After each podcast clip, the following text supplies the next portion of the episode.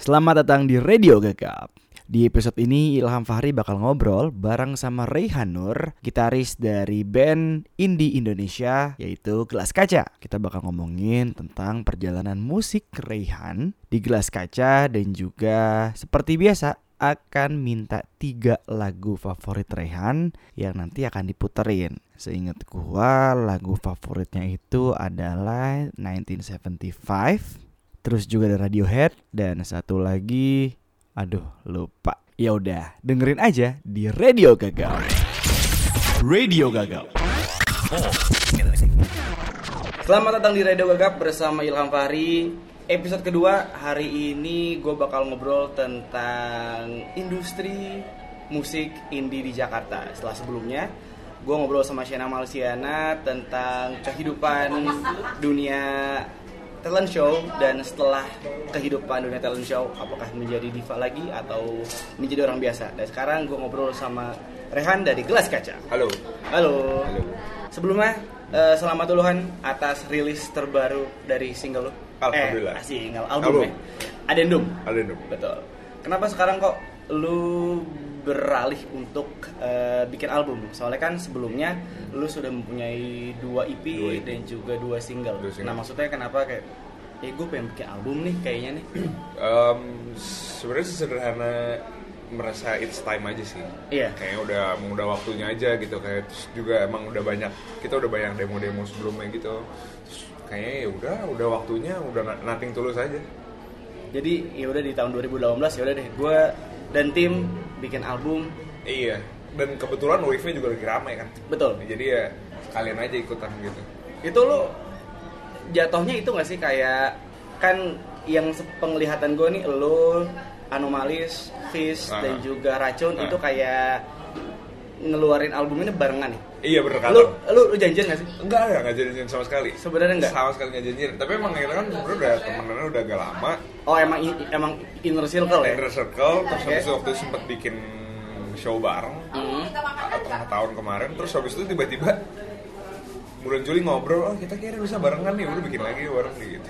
Tapi nggak pernah direncanain kalau mau bareng. Oke. Sama sekali nggak pernah. Jadi yang kemarin kan bikin lu sempet ada loka suara eh apa? Eh, suka rilis suka rilis Emang rilis dari empat album iya. dari empat band tersebut Fish Fish sama Racun kan EP Iya. Hmm. bikin EP gue sama Anomalis album pertama oke gitu Untuk di album terbaru lu yang Adendum Hmm. itu bisa dibilang alternatif rock gak sih? Apa gampangnya sih gitu lah gampangnya sih gitu alternatif kayak Gue kadang-kadang suka bingung sih sama yang tipe musik yang kayak gini nih. Itu Eh. tuh sebenarnya tuh apa sih kalau misal tadi gampangnya alternatif rock nih. Hmm. Kalau susahnya apa? Susahnya sih karena kayak kalau misalnya lo dengerin lagu, lagu pertama Hah? itu agak rock maksudnya rocknya Iya. kalau misalnya kalau lo take out vokalnya mungkin bisa jadi emo Iya. gitu segala macam Betul. lagu banda bisa jadi rada electronic pop gitu Hmm. gitu kan terus kayak Adendum rada-rada jazz influence gitu. Iya. jadi kayak emang banyak aja jadi kalau misalnya lo blend di satu gampangnya apa nih ya udah alternatif aja Musik yang ada di gelas kaca sekarang, yang ada di album yang terakhir itu kayak gambaran dari sebenarnya gelas kaca tuh emang kayak gini. Gitu. Kayak gitu iya. gak sih? iya, eh, lebih lebih kayak gitu sih karena em, eh, kita di sini semuanya satu satu band tuh emang punya part masing-masing gitu loh. Jadi Hmm. kayak semua warnanya tuh keluar gitu loh. Semua warna personalnya tuh keluar. Jadi eh, jadi yang di album sekarang tuh emang menggambarkan kita banget gitu. Menggambarkan Menggambarkan gitu banget. Dan bisa dibilang sih eh, gue gua nggak tahu sih nih ketika gue dengerin gelas kaca itu Eh. gue kayak gue lebih senang mendengarkan gelas kaca ketika hujan Oh, Oke. oke Eh, bukan ketika gue lagi happy bukan lagi happy ya. Ah. Bisa jadi, bisa jadi. sedepresif itu mungkin sih gue Melihatnya, mendengar. mendengar Oh, oke. mendeskripsikan si Oke. gelas kaca Eh. itu emang emang dari tim kalian itu oh ya gue pengen bikin emang musiknya kayak gini nih gitu. atau gimana sebenarnya sebenarnya di album ini justru kita malah mencoba supaya tidak sedepresif itu. Oke. Kalau misalkan lo denger yang sebelum-sebelumnya justru depresif banget kan, Iya, kayak benar. Downer semua Iya. gitu. Sekarang tuh malah, men- agak mencoba keluar gitu Mhm. dari dari dari itu. Cuman emang kita nyadar ternyata mungkin emang kita selera progresi chordnya, nuansa musiknya, ambience-nya emang gitu gitu. Jadi keluarnya pun emang jadi rada blue gitu. Iya. Ya kan Oke. kedengarannya tuh rada blue. Tapi emang juga s- lyrically emang ditulisnya di keadaan yang emang rada Kontemplatif. rada ya kontemplatif sih. Iya. maksudnya rada rada mellow rada blue gitu gitu segala macam. Ya gue udah research sih. Eh, Lirik-lirik dari si gelas kaca mungkin kayak peringatan Itu kayak tipe yang lu menghadapi segala sesuatu tuh yang ada di depan Dan lu kayak nggak bisa mundur akan hal iya itu. iya iya Kayak gitu nggak sih Ah, kayaknya iya. Dan kayaknya emang semua liriknya kontemplatif Dan juga apa ya kayak Oh ya udah sekarang gue tahu nih tapi gue yakin suatu saat gue akan menjadi lebih happy lagi kayak gitu nggak sih? oh iya iya bener bener banget Bener. Ya, itu juga sebenarnya agak true story sih Maksudnya, true story dari kalian. bukan agak lagi emang true story sebenarnya Oh jadi semua Iya. lirik yang ada di gelas kaca ini kayak oh pergambaran dari Iya, semua person. eh, sebenarnya sebenarnya kan yang bikin liriknya gue, Oke. yang bikin liriknya gue gitu. Jadi em, gue tuh bikin lirik emang tentang apa yang gue alamin gitu, sama apa yang gue alamin. Terus juga ternyata pas gue dengerin ke orang nih, oh gue juga pernah nih ngerasain gini gitu. Jadi setelah gue pikir-pikir ya emang kayaknya banyak orang yang melalui fase kayak gini sih gitu. Dan setelah lu bikin eh, banyak kayak fans gelas kaca yang kayak anjing gue kayak gini lagi. Iya ya, itu maksudnya it's the good thing about music gitu loh. Kadang-kadang kayak lo ngomong sesuatu tuh yang apa ya, yang yang ternyata orang lain rasain Iya. gitu loh. Jadi kayak I was speaking for myself, Oke. tapi and on the other side ternyata I speak for the other person juga gitu. Mantap ya itu pasti dari lo sendiri dan tim pasti kayak ngerasa eh, bangga. Oh iya itu Bangga dan juga emang dan lu juga puas juga kan kayak. puas itu. It- justru emang kepuasan utamanya ya di situ. Nanti kita bakal ngobrol sama Rehan lagi tentang albumnya Gelas Kaca lagi dan mungkin tadi Rehan ngasih tau gue tentang satu lagu favorit dia yaitu Arpeggi Wordfishes dari Radiohead. Radiohead. Yoi. Kenapa tuh? Karena eh, itu lagu yang membuka oh, jadi gue udah lama nggak main musik sebelumnya Oke. tahun 2011 sampai 2014 gue nggak main musik sama sekali nggak nyentuh gitar terus tiba-tiba gue dengerin Weird Fishes lagi sebenarnya itu kan lagu tahun 2007 terus gue denger kayak wah anjir ini ternyata kayak ini what I'm looking for gitu jadi itu membuka cakrawala baru aja Oke. gile Ke cakrawala Yoi. baru lo terhadap musik, Terhadap musik yang lain. hmm, jadi kayak gue mulai dari situ mulai start dari Weird Fish gue dengerin lagi Weird Fishes lagi Ah. itu kayak udah kebuka aja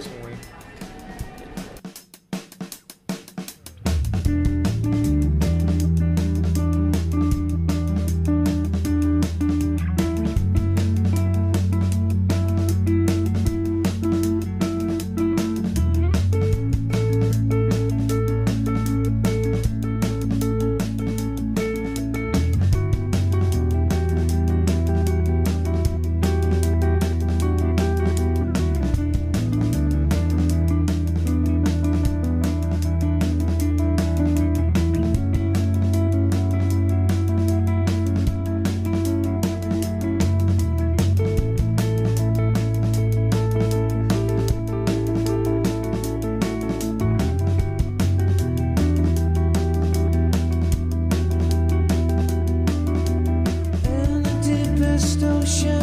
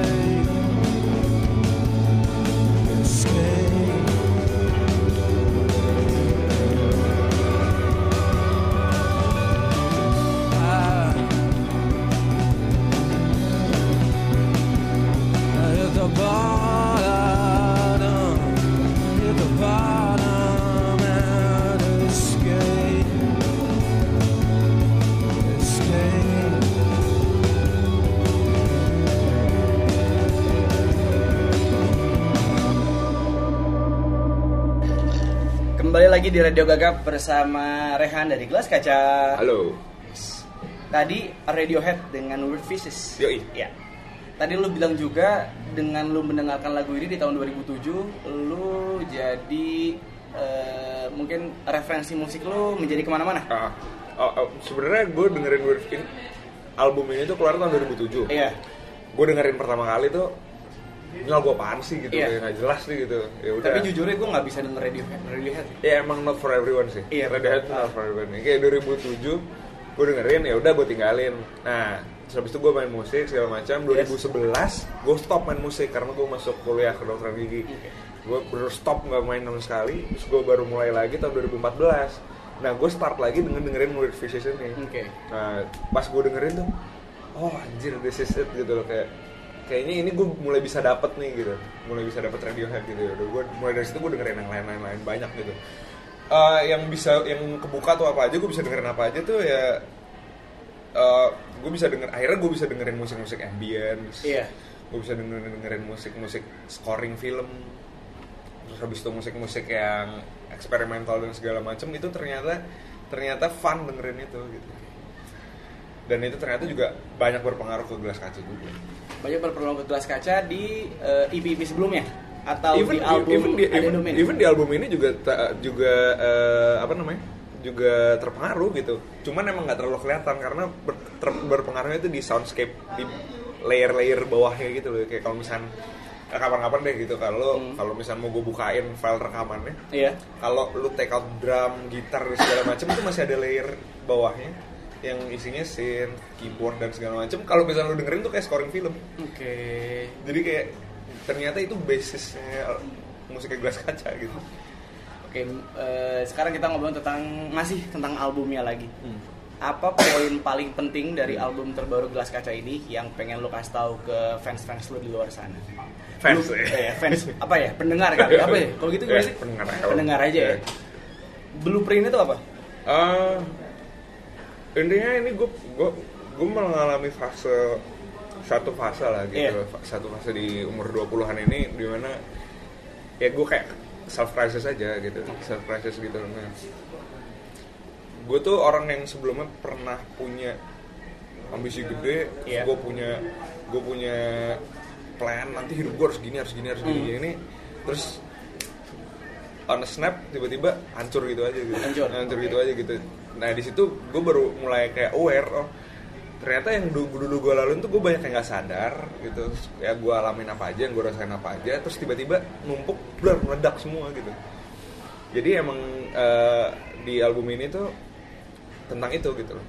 Kayak- Semuanya. semuanya tentang itu. Jadi kayak tentang fase lo harus lo harus aware sama apa lo jalanin. Terus habis kalau lo punya rencana gagal nggak apa-apa. Iya. lo mulai lagi juga nggak apa-apa. Lo berhenti bentar nggak apa-apa. Terus habis itu at the end ya it's just another phase. Lo bisa ngalamin ini lagi gitu. Pada fase-fase yang lain tuh lo bisa ngalamin lagi. Peringatan, cetak biru, putih, atom, amerta, banda, adendum, sama epilog. ya Fase yang paling low banget apa? fase yang paling gue banget. Ehm, ya turning point gue pernah ada di sini Banda segala macam. Banda? Hmm. banda itu tentang? Banda itu tentang em, berhenti bentar. Oke. Lo mikir dulu lo Hmm. refleksi ke belakang gimana terus habis itu ya udah jangan stop jalan lagi fight lagi gitu gitu kalau misalnya gue boleh tau pernah kenapa sih? Maksudnya kayak apa yang eh, apa fase dari hidup lo yang kayak oh emang yang tadi tai banget terus gue harus happy lagi dan segala macam itu apa Uh, oke jadi gue jadi tuh gue sempat ada beberapa eh, series of events gitu Iya. yang membuat gue tuh lumayan agak down jadinya gitu maksudnya agak traumatik juga sih sebenarnya terus habis itu mulai dari situ gue lumayan tidak fungsional lah gitu Hmm. di kampus akhirnya gue sempat memutuskan untuk cuti dulu dari kampus. Oke. Segala macam untuk untuk untuk memperbaiki diri gue sendiri. Nah di situ bangga tercipta gitu. Udah lu berhenti bentar nggak apa-apa kok. Tapi sekarang lo masih ngampus ya? Lo di, lo di, di, di mana sih? Di Mustopo oh di Mustopo Ah. dokter gigi. Dokter gigi. Oh. Iya. dan tentang tadi tentang kontemplasi hidup di album Adendum Hmm. perbedaan sama album sebelumnya sama EP sebelumnya Hmm. selain dari bahasa Inggris dan juga bahasa Indonesia tuh Oh ya, kalau misalkan album-album sebelumnya itu lebih kita kayak punya skenario aja gitu. Oke. Kayak- Kayak misalnya, oh gue pengen bikin lagu tentang ini deh, gue pengen bikin lagu tentang ini deh gitu. Tapi emang yang nggak kita alamin langsung. Oh, oke. Jadi perbedaan itu ya. Berbeda kalau itu. misalnya- ha. Jadi kalau- ini lebih organik aja, lebih karena yang lu rasakan. yang gue alamin dan gue rasain dan ternyata emang lebih gampang kayak gitu sebenarnya. Iya benar sih. Kalau lu kayak ngalir aja gitu nulisnya. Ternyata kalau misalkan lu nulis tentang yang lain kan lu harus mikir pas ngayal. ya gitu. Eh, ini gimana ya gitu. Jadi bisa bilang Adenum nih lu banget. Bukan yang lain. Li, lyrically, lyrically gua, jadi gue share sama mereka gitu loh. Gue lagi gini nih, gue lagi gini, lagi gini gitu. Menurut lu gimana? Oh, gue juga pernah ngerasain ini gitu loh. Oh, gue juga pernah gini. Jadi ya sebenarnya kita banget sih, nggak gue banget. Turning point sampai lu mengganti lirik bahasa Inggris menjadi bahasa Indonesia tuh. Ah itu menarik. Itu sebenarnya sih karena ternyata emang lebih gampang sih lu relate dengan bahasa ibu Betul. gitu kan. Maksudnya kadang-kadang kalau lu nulis dalam bahasa Inggris, ya itu kan bukan bahasa ibu Iya, kita gitu. Maksudnya betul. itu second language buat kita Ah. gitu. Jadi emang terkadang yang lu maksud tuh nggak selalu pas gitu sama yang lu tulis karena emang sejago-jago lu bahasa Inggris masih ada satu dua hal yang nggak pas gitu. Nah, ternyata nulis dengan bahasa Indonesia tuh lebih lebih lebih bisa relate. Orang juga lebih bisa ngerti sekali denger oh ini tentang ini Betul. gitu. Kalau misalnya bahasa Inggris agak lebih ada step-stepnya lagi aja, bukan berarti jelek. Iya. Dan yang lo rasakan terhadap pendengar gelas kaca sebelumnya kayak dia biasa mendengarkan lagu bahasa Inggris sama Ah. sekarang Ah. dia dengerin lagu bahasa Indonesia perubahannya tuh apa? Pro, pro, lihat? pro kontranya sebenarnya ada sih. Ada? Ada pro kontranya ada. oh ada Maksudnya kontranya gue. ada juga. Gue kira pro semua. Ada juga, ada Oke. yang kontra juga maksudnya kayak mendingan oh lu berasanya mendingan pakai bahasa Inggris ah kalau gitu kan lu bisa go internasional nanti apa segala macam Iya. gitu gitulah ya cuman ya we feel like it aja misalnya gue pengen bikin bahasa Indonesia udah gue bikin bahasa Indonesia aja Soalnya yang gue perhatiin sih band Hmm. mungkin di khususnya di India untuk dia mengeluarkan lagu dengan bahasa Indonesia tuh lebih emang tadi bilang re- lebih relate lebih, lebih gampang Lebih orang kayak gampang. oh iya ini Hmm. lagu bahasa Indonesia kayak Polka Wars dari Inggris juga Oh, di iya, iya. Indonesia Nah. terus siapa lagi kayak gitu ya anomalis Anomalis kayak gitu. ya sempat oh ya Anomalis sempat Nah, ya Fish Fish juga. juga. Nah. ya makin ke sini makin ke sini juga kayak referensinya juga semakin accessible kan buat kita Iya. maksud gue untuk kayak lu lagu-lagu Indonesia zaman dulu tuh nulis liriknya gimana buku-buku zaman dulu gimana jadi kayak kita juga referensinya lebih banyak aja mungkin kalau dulu kan era-era kita kan MySpace Iya, terus Bandcamp. Bandcamp ya. Iya. jadi kayak kita dengerinnya kayak jarang aja dengerin lagu bahasa Indonesia mungkin ya gitu Hmm, yang seru lagi nih kayak sekarang itu industri musik indie di Jakarta kayak itu lagi lumayan banget ya. Hmm. Lu ngerasain hal itu nggak? Iya. Kayak apa namanya festival di mana-mana, Oh, iya. gigs juga di mana-mana, jadi panggung buat musisi-musisi cutting edge tuh jadi banyak. Iya. Gitu. Menurut lo orang untuk menekuni musik Hmm. di jalur indie, menurut lo eh, jejak apa enggak? Um, it's a good time to be in music aja sih Hmm. zaman zaman sekarang tuh karena uh, wave-nya tuh lagi rame, wave-nya lagi rame dan one thing yang gue, yang gue realize adalah nggak ada band yang naik banget kalau wave-nya juga nggak rame gitu. Gitu ya? Iya kalau misalnya kayak lo, let's say fenomenanya siapa ya? Upstairs zaman 2007 Iya. sama segala macam. Ya environment juga environment juga mendukung karena banyak juga yang muncul kan. Dia ada- Shoes, dia ada FF rumah kaca apa segala macam. Bara Suara tahun 2014 juga munculnya nggak sendirian kan. Ada Eleven kan, ada Scalar apa segala macam. Scalar terus siapa lagi? Ya Iya banyak sih. banyak lah gitu. Maksudnya jadi emang emang karena emang kita harus geraknya bareng, nggak bisa sendirian Oh gitu ya? ya nggak bisa sendirian karena kalau misalnya lu stand out sendirian juga istilahnya nggak ada nggak ada nggak ada apa ya ngerti nggak sih lu nggak ada yang nopang gitu nah it's a good time to be in music aja karena emang sekarang lu gampang banget mau ngapain lu produce self produce sendiri bisa Hmm. lu mau ngeluarin lu mau bikin jalur distribusi musik lu sendiri juga bisa dan segala macam jadi ya ini yang lagi harusnya bisa dimanfaatkan dengan sebaik-baiknya oleh semua musisi muda Satu band musik cutting edge sekarang yang lu look up banget siapa? Hmm, Skala? Enggak. mungkin temen-temen gue sendiri sih Fish Fish. Uh, maksudnya um, they know what they do banget gitu maksudnya album mereka yang Yes. terakhir album mereka yang terakhir tuh itu bukan selera gue Yang Sektum Sembra. bukan yang Yang beberapa orang oh, beberapa. itu bukan selera gue maksudnya I'm not into that music cuman eh, mereka tahu apa yang mereka lakukan gitu gue mau gue mau musik gue begini gue mau brandingnya begini ya udah gitu loh. jadi ya mereka pun akhirnya ke depannya tahu apa yang harus dilakukan gitu dan itu yang kadang-kadang banyak nggak punya band lain Iya, gue ngeliat emang Fish tuh kayak apa ya? em, semacam mereka tuh udah punya pattern sendiri sih. Kayak Iya, misalnya iya. dari lo ngepost Instagram kah atau misalnya sekarang nih di bulan eh di album yang ini kan temanya tuh kayak semacam mungkin gue ngelihat band oposisi Indonesia nggak sih? Eh, iya, iya, nggak bisa, bisa. Yang meng- mengkritik so- eh, mengkritik kebijakan pemerintah dan segala macam mungkin kayak mungkin ini adalah versi lebih rootnya efek rumah kaca zaman dulu. iya bisa jadi bisa kan? jadi banyak banyak yang bilang gitu juga sih Iya. Hmm, iya intinya gitu. Maksudnya their latest album itu mungkin not my type of Iya. music. Maksudnya it's not my thing. Tapi gue respect banget gitu. Maksudnya respect karena mereka tahu apa yang mereka lakukan. And itu apa yang itu apa yang dibutuhkan sama band kalau misalkan mau naik sekarang sih gitu loh. The hard truth adalah lu sekarang harus ngurusin semuanya kan? Iya betul.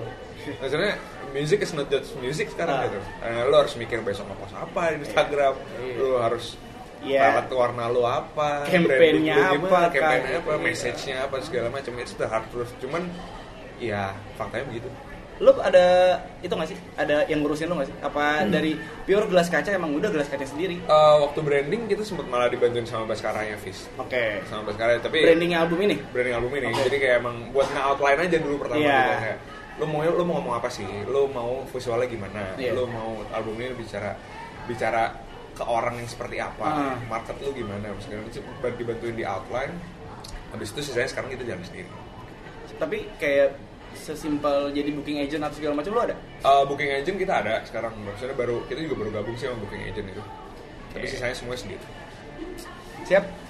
Lagu kedua Queen Don't Stop Me Now. yoi Kenapa?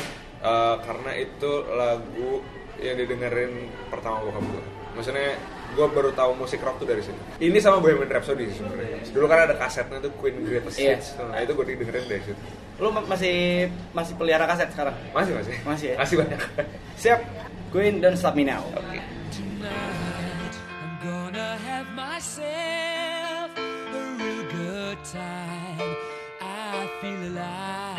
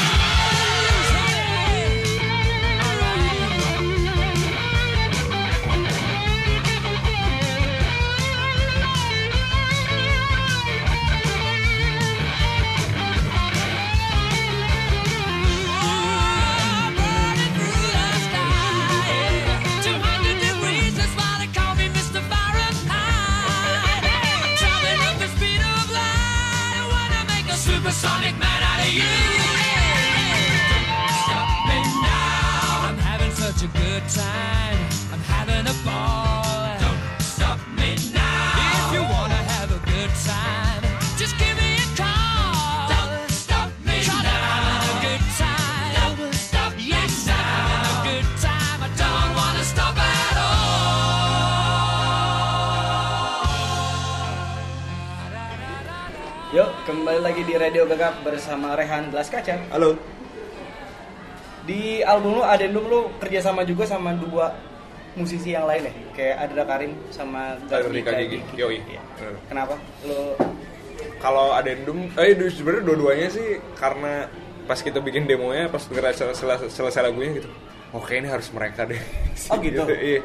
Maksudnya gue mikir kalau epilog tuh, oh ini kayak harus ada pianonya nih gitu. Oh, iya. Pianonya siapa ya? Oh Gardika Gigi. Habis itu pas bikin adendum, ini kayak harus ada solo deh, solo keyboard siapa ya? Ya ada Karim gitu ya. Ya, alhamdulillah ketemu sih sama mereka. ketemu dan bisa lah ya? Ketemu dan, kan? ya, mereka, dan mereka suka juga gitu sama lagunya, jadi alhamdulillah mereka mau. Ini yang lagi gua perhatiin yang tadi sih kembali kayak misalnya lo dari Gelas Kaca, Anomalis, dan juga Fish dan juga Racun Nah, yang kemarin. Kalian tuh kayak emang dari satu inner circle, Hmm. satu pertemanan, dan misi dari band-band kalian kalau menurut gue sih emang beda-beda sih. Iya. Visi, eh bukan visi, kayak semacam arahnya beda-beda. Iya, message, beda. Iya. message yang Message-nya. pengen lo kasih tahu dari tiap band itu beda-beda. Hmm. Ada kong kali kong di belakangnya atau atau gimana sih? Enggak ada sih. Kalau kalau kali kok nggak ada. Emang kita emang keluar dengan warnanya sendiri-sendiri aja Iya. gitu. Kalau fish, fish sama racun tuh lebih nyablak kan. Iya. Cuma kayak gue pengen ngomong A ya gue harus A tanpa dibalut-balut gitu. Kalau anomalis tuh dia lebih bahasanya lebih sastra sih. Lebih kadang-kadang. sastra, betul. Maksudnya iya kan lebih sastra. Sedangkan kalau gue lebih lebih apa ya? Kalau lo lebih lebih puitis. Iya mungkin gitu. Iya. Iya, gue mendengar eh, gue baca lirik lo tuh harus kayak oh ini tentang gini tentang Iya. Oh ini tuh gini. Nah itu sebenarnya Ya. itu sebenarnya pengen gue work on sih. Maksudnya Oke. kalau misalnya di album-album selanjutnya gue pengen lebih straightforward gitu, lebih gue pengen ngomong ini gitu. Ya itu masih belajar sih.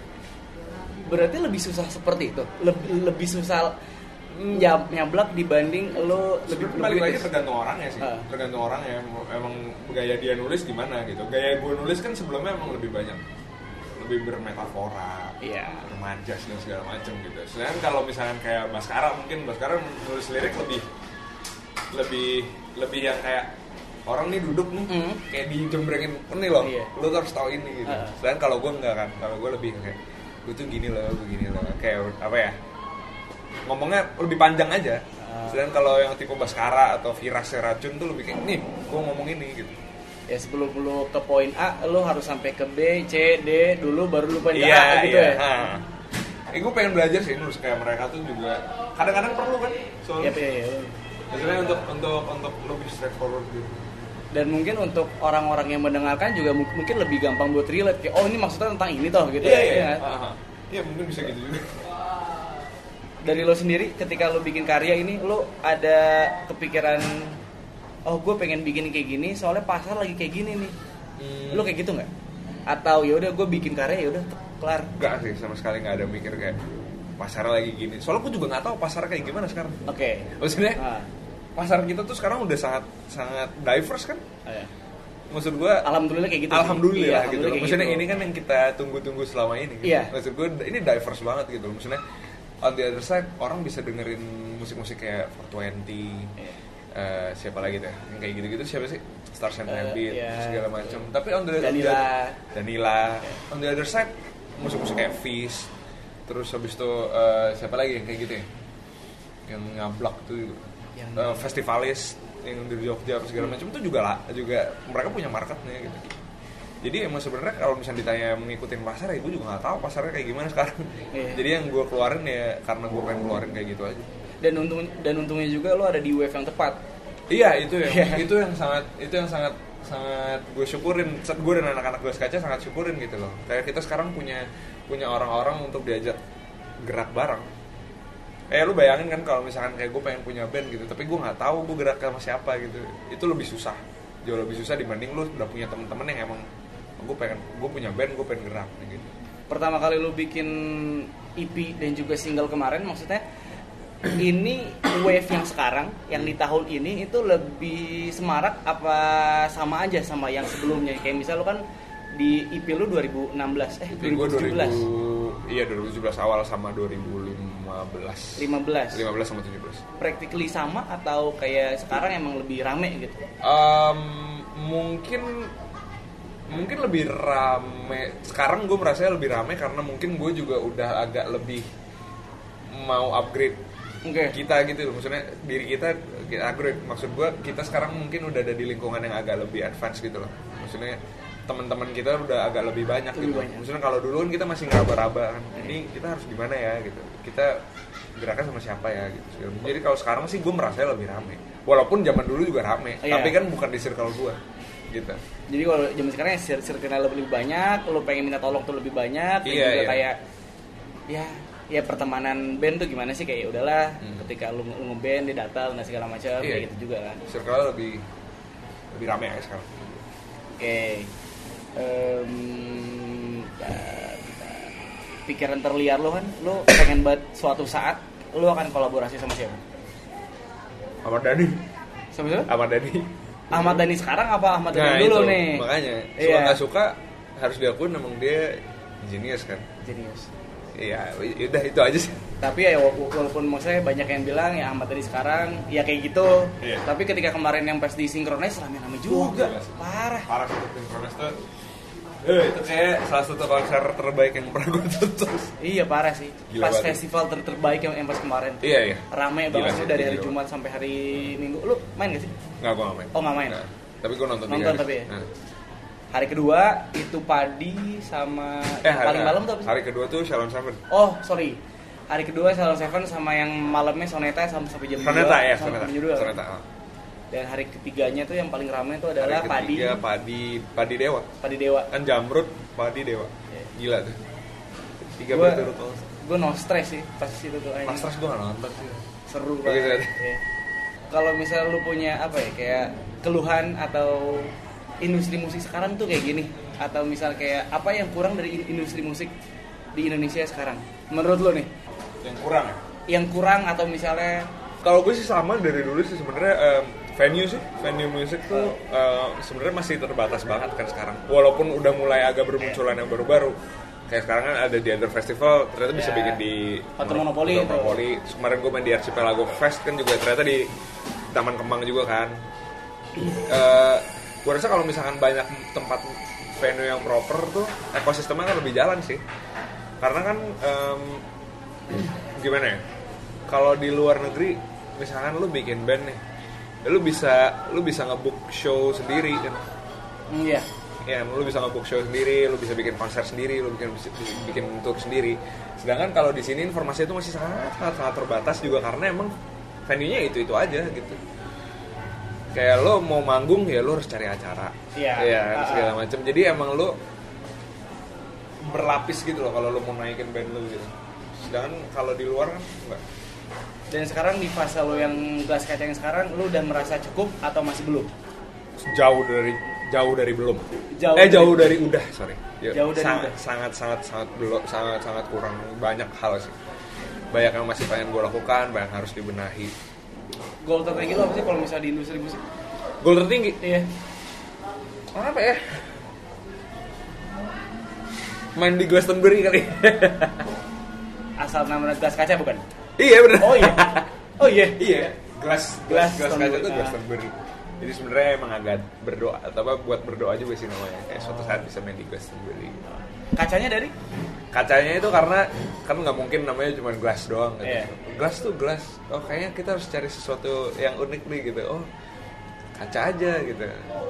Gelas sama kaca kan dua hal yang beda tapi sama gitu. Iya. Eh dua hal yang sama tapi beda gitu. Iya. Iya kan. Kayak menarik nih dan kayak kalau misalnya dijadiin satu nama tuh lumayan catchy itu. Ya udah gelas kaca aja. Siap Han thank you ya Yo ih, Udah. thank you banget. lama juga kayaknya gue ngobrol sama lo Belum lama kok. belum ya masih setengah jam ada yang pengen lo tambahin kah Apa ya?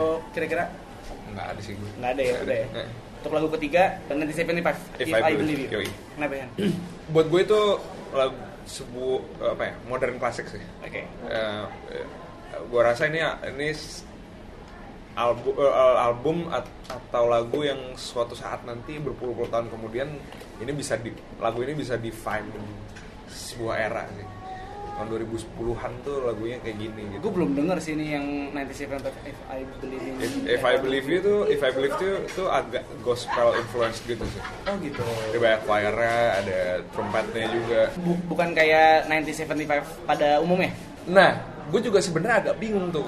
Kalau lo maksud kayak gitu ya ini nggak kayak kayak gitu. Nggak, sih. nggak kayak gitu. Karena dia emang lebih gospel, lebih eh, lebih down tempo. Tapi liriknya jenius banget. Liriknya jenis banget. Liriknya kalau lo baca ntar gila sih itu. Oke deh. Siap. Han, thank you. Yo, Terus thank you. I got a guy James home that's infected,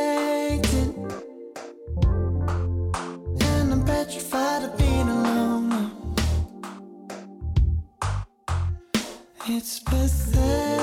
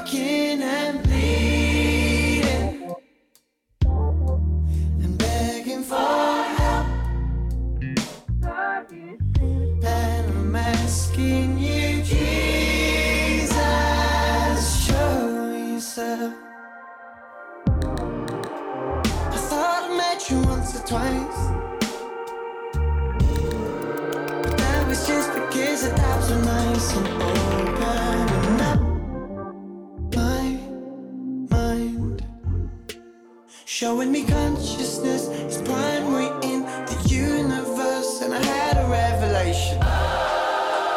I'll be your child if you insist. I mean, if it was you that made my body, you probably shouldn't have made